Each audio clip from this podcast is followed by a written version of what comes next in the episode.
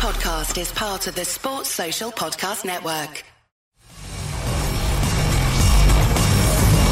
You're listening to the IFL TV podcast in association with Lonsdale MTK Global, sponsored by William Hill.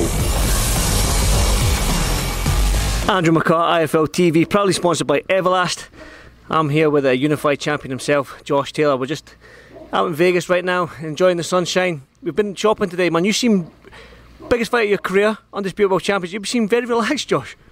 I am, Andy. It's uh, you can't, I can control the controllables, which is I've trained hard. I've done everything that I can do to my best of my ability. So I know I'm the best prepared I can ever be. So I'm chilled out. I've done everything right. I've done everything brilliantly well. So I'm just uh, I'm relaxed and enjoying the ride and taking it as it comes.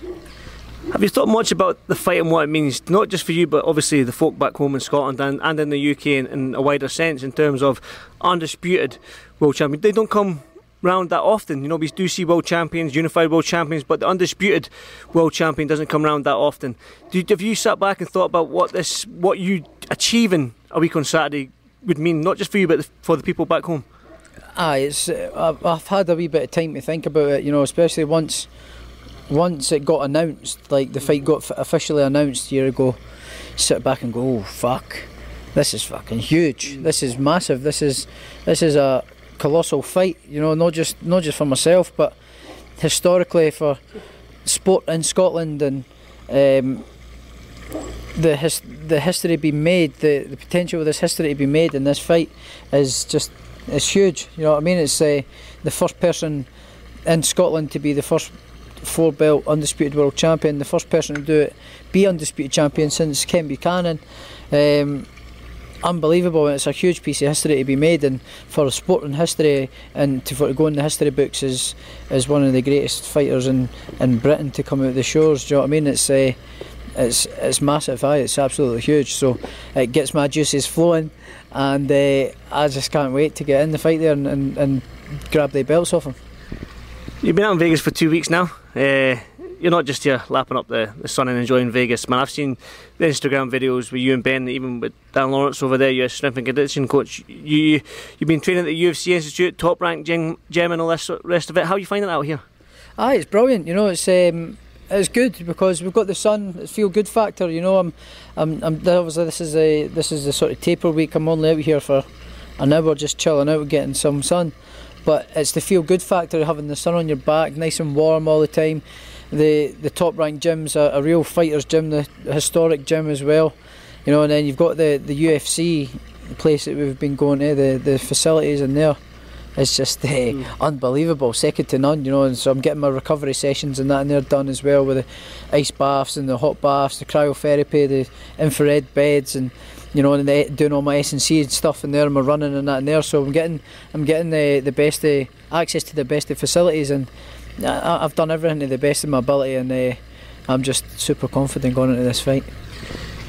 We've spoken about this many times that in down at Lochend you used to write Josh Taylor future world champion and you always talk you talk about a bucket list, making ticks, making new goals, ticking them off at one time. Did you ever think as a young amateur or even as a young boy starting at boxing that you would headline in Las Vegas? You spoke about the disappointment and the heartache so to speak of not having 5,000 Scottish folk over here supporting you and bringing the whole crowd over. But I mean, still, headlining in Las Vegas, did you ever think that would ever happen? Truthfully, probably not.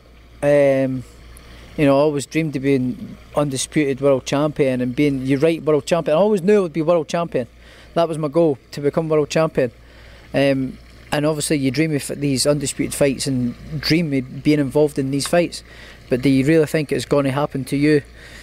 Uh, probably not. You know, it wasn't. It didn't become a realistic goal until I started.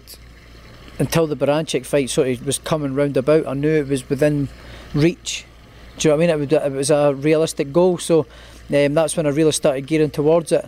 But to be here, if, you, if I had been, um, if you'd been interviewing me now as a 23, 24 year old, I'd be saying, but do I really think? Aye, I want to do it. I would want to do it, but do I really think it was happening? If you really asked me, with this, I wouldn't probably believe you not.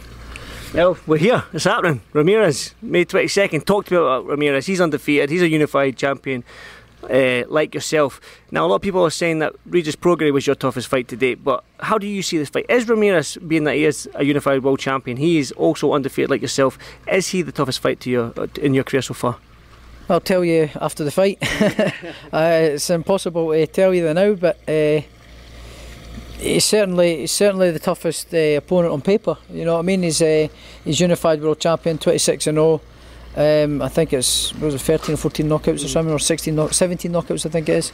Um, I'm not sure, but um, he, for for sure, is certainly the toughest opponent on paper. Um, he's the most uh, decorated uh, opponent I've had. He's a tough fighter. He comes forward. He, he wears his opponents down.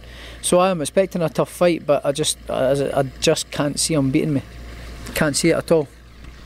Where do you go from here? I mean, I know you don't like looking past an opponent, but you're you're you are confident you are bringing them belts back to Scotland. You are becoming undisputed world champion. Now, do you stick around at 140? Do you go up to 147? But a lot of people call that the money division underneath the heavyweights.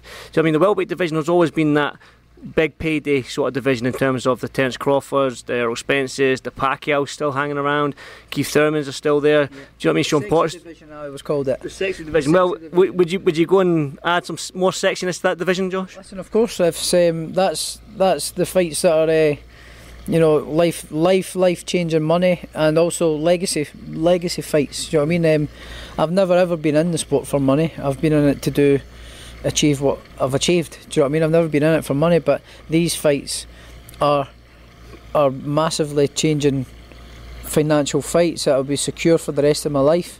Um, and and my family, mm. know. So that's that's another motivation as well. But um, even even non-title fights at that weight is is massive fights because all the names, the pool mm. of talent that's in that fight, and I believe that I can mix it with the best of them. So why not? But having said that, I'm not in a rush. Mm-hmm. I'm not in a rush to go up there. Um, I'm making 140 quite comfortable, and there's still there's still big fights at 140, but the natural progression would be, you know, obviously, I win this fight. There's no much else proven to do. You know what I mean? I've won all the belts. I've beat everybody that's in front of me. I've beat the number one challengers. I've beat uh, world champions, ex-world champions. I've beat the next coming through pound for pound fighter best it's going to be. I've proven myself time and time over again. So, um, what else do I do? Set new goals and set new targets. Two weight, two weight world champion. Two weight world champion. Yeah, that would be that would be the new goal. Um, that would be the new goal to get another belt up at the other weight. Yeah. I mean, I'm going to mention it because it has been spoken about, and a lot of people have talked about. Is you even said yourself that Crawford's struggled for a dance partner up at up at uh, 147, pound for pound number one in some people's eyes, but maybe even just behind Canelo at this moment in time. I know I know you like to test yourself against the best. Do you know what I mean? Like you said, 140, you've cleaned it up, you've done it down here. Is there probably the a lot of fans probably will say the Regis Prograis rematch is a good fight to stick around at 140, but other than that, why would you stick around? And Crawford is struggling for that dance bar, or who is an elite fighter like yourself? Obviously, like you said, yeah, Crawford um, struggling to get a fight at the minute. If that fight came around, I'd jump mm. at the chance. You know, um, he was the last person to do all the belts, so undisputed versus undisputed would be a, a huge fight. Do you know what I mean? So to have that um, hanging in the balance is, is massive as well. So uh, it's, it's it's a huge, huge fight. So I just whatever comes my way, Andy. Eh? Whatever comes my way. I want to I want to mention it like because I think like I know how much of a super fan you are of Manny Pacquiao. yeah. yeah. Pacquiao was the man. He's still hovering about. He was, he was talked about him fighting Ryan Garcia, uh, not so long ago and stuff like that. So he's still about there. I mean, is it is it crazy to say that maybe one day Josh Taylor versus Manny Pacquiao? I mean, you, you named your your dog Manny, who's tattooed on your leg there. Yeah, yep, we Manny. Um, You've tat- you, you love Manny Pacquiao. Is it crazy to say Josh Taylor versus Manny Pacquiao one, one, one, one time in the future? Could you imagine that? Uh, my hero, my like growing up as when I was coming through as a, a young laddie, me sharing the ring with him in a fight, fucking that right. So I mean, like a superstar legend of the sport, um, one of the all-time greats. Mm-hmm. You know, it's. Uh, and it's not far fetched. It's no far fetched. It could ha- it could potentially happen, and it's mental. Mm. Um, do I think Pacquiao will fight again? Probably no. He doesn't need to, but unless something really draws him in, do you know what I mean? Um, And I think, man, that would be brilliant. That would just be amazing, aye. Be class. It'll be, it'll, be, it'll be a spectacle to say the least. Now I know you're, you're chilling, you're training later on tonight, so I do appreciate like five minutes of, your- of your time here, Josh. Probably ten minutes actually. Let me see the clock. Yeah, ten minutes of your time. Uh, but I want to get a quick word on, on last weekend at Billy Joe Saunders. Yeah, your coach Ben was in the corner. Um, horrific eye injury, but I heard that you had the fight very, very close up until that, that end of the eighth round. How did you see the fight, and was it the right decision for Billy to be called? I actually had the fight level, um, and if I was being uh, generous, uh, Billy Joe maybe up one round, but I had the fight level. Um, I thought he won the first round, and then he lost the next few, but then he started coming back into it. You know, um, I- so I, I had I had the fight level, maybe possibly. I did dead even after six, and then I can't remember the last two rounds, but I had I had I think I had it level. Maybe maybe if I was being generous to Billy Joe, one up, but it was certainly in the fight. It was a it was a dead level fight. I thought.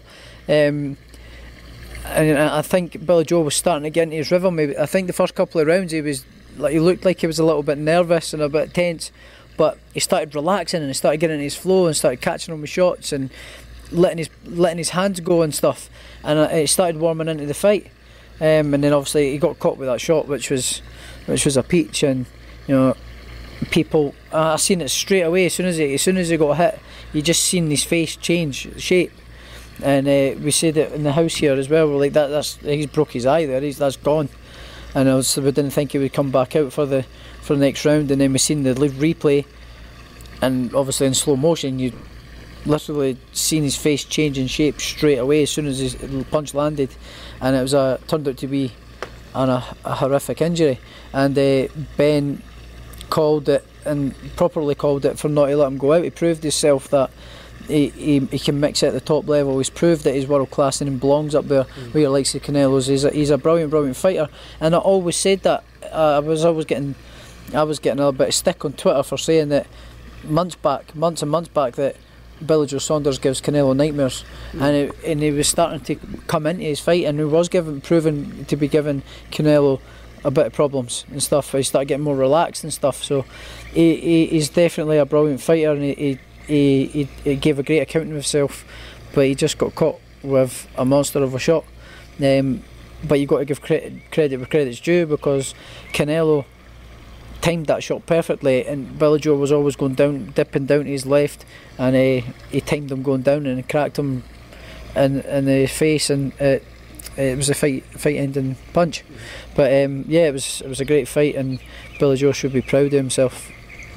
Finally, Josh, because my back is on fire. I'm sweating buckets here. Fuck me, my little. Factor 50 Uh, ah, I mean, I've got a little bit more of a, a Mediterranean skin than you. Do you know I mean? I've got a little bit more of a. That, I must have some sort of like Mediterranean blood in me somewhere down the line. Um, almost, let, let me see if I can get almost caramel-ish. check Lee McGregor out there. Look, there's wee Lee McGregor. Look at him. Yeah, he's basking in it. He does look Mexican. Pedro sitting over there. Uh, uh, one final word. Have you got a final message for, for, for Ramirez and the fans back home? None for Ramirez. Uh, I'm not interested in what he's got to say. I'd see him on May 22nd, uh, and may the best man win. That's it. You know, I hope he's prepared well and comes in good shape because I know I have. And uh, may the best man win. That's it. Um, to my fans, I'm abs- I'm gutted that none of you can come over. Um, none of you can come over. Like you've been faithful fans to me, um, to come over and support me. So I'm a bit gutted about it. Um, I'd have loved nothing more for this fight to have been in normal times and uh, all the fans to come over and you know spend time with all the fans after the fight, like like what my uh, friend Carl did, Carl Frampton did after his fight. We always always fans met them in the pub after the day after the fight, and it ma- it just makes the trip so much more memorable. And it's like it would be my way of saying thank you for all the support up until this. Um, up until this point and, and supporting me on my journey. So I'm a bit I'm a bit gutted that none of them can be here, but um, I'm going to deliver one of the best fights in my life and bring the fight bring bring the belts back home, and uh, we can come back and do it again. Come back and do it again. So to all the fans that can't be here, I just want to say thank you that for all the support up until this point. It really means a lot to me.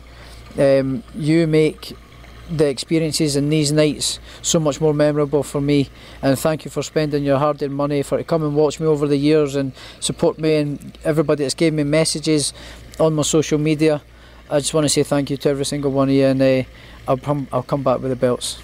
Right, George, like I say, I'm I'm sweating buckets here. My back's on fire. I should have put a t-shirt on for this interview, but uh, at least my back's getting a tan. But again, enjoy yeah, your training session. I know you're tapering down this week and stuff like that. We're almost here, we're almost fight night.